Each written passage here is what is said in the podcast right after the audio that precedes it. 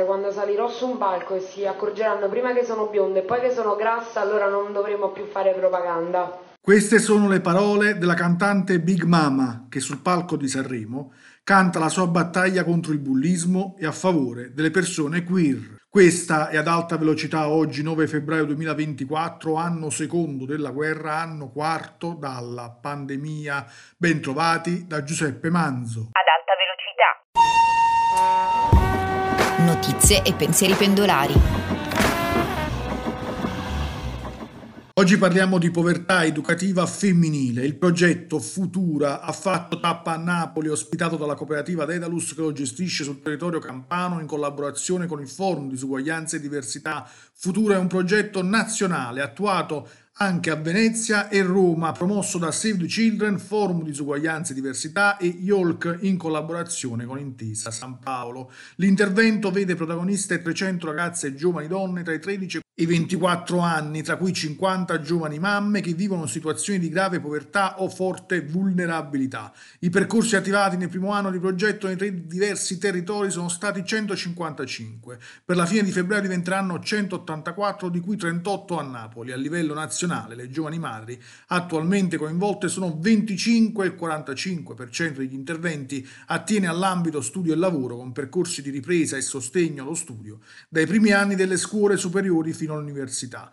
Ascoltiamo il coordinatore del Forum Disuguaglianza e Diversità, Andrea Morniroli. È un progetto che nasce da un'idea di Luca Cordero di Montezemolo che ha stimolato questa rete di attori individuando nel contrasto alla povertà educativa una delle priorità del Paese. Il progetto è un progetto che si muove su tre territori, a Mestre, a Roma e a Napoli.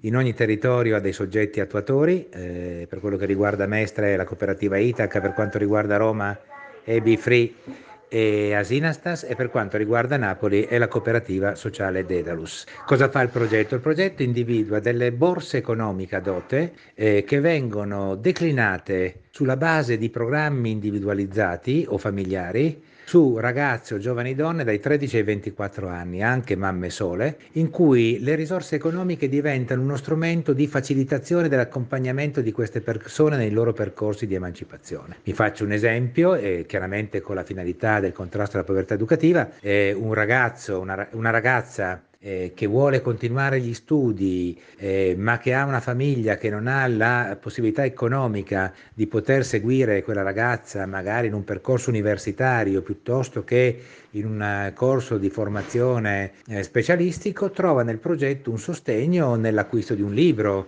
nell'abbonamento del pullman per raggiungere la scuola, nell'acquisto di un violino se la ragazza vuole fare di un altro strumento, se la ragazza vuole fare un, eh, un, un liceo musicale e così via, ma anche un sostegno economico quando magari, come capita a Napoli ormai da tempo dopo la pandemia, con l'impoverimento grave di tante famiglie, ma anche un supporto economico alle famiglie che magari hanno dovuto, non voluto, dovuto una dote economica si innesta su storie già prese in carico da servizi pubblici e privati e che in qualche maniera accompagna e favorisce l'emancipazione di queste ragazze. Questa puntata e questa settimana terminano qui, vi ricordo dalle 12 il notiziario GRS online con le sei notizie e attualità dall'Italia e dal mondo e nel weekend l'approfondimento settimanale del GRS Week. Siamo anche su Facebook, Twitter, Instagram e TikTok. Prima di salutarvi ecco cosa diceva Melinda Gates, una donna con una voce è per definizione una donna forte. Giuseppe Manzo, giornale radio sociale.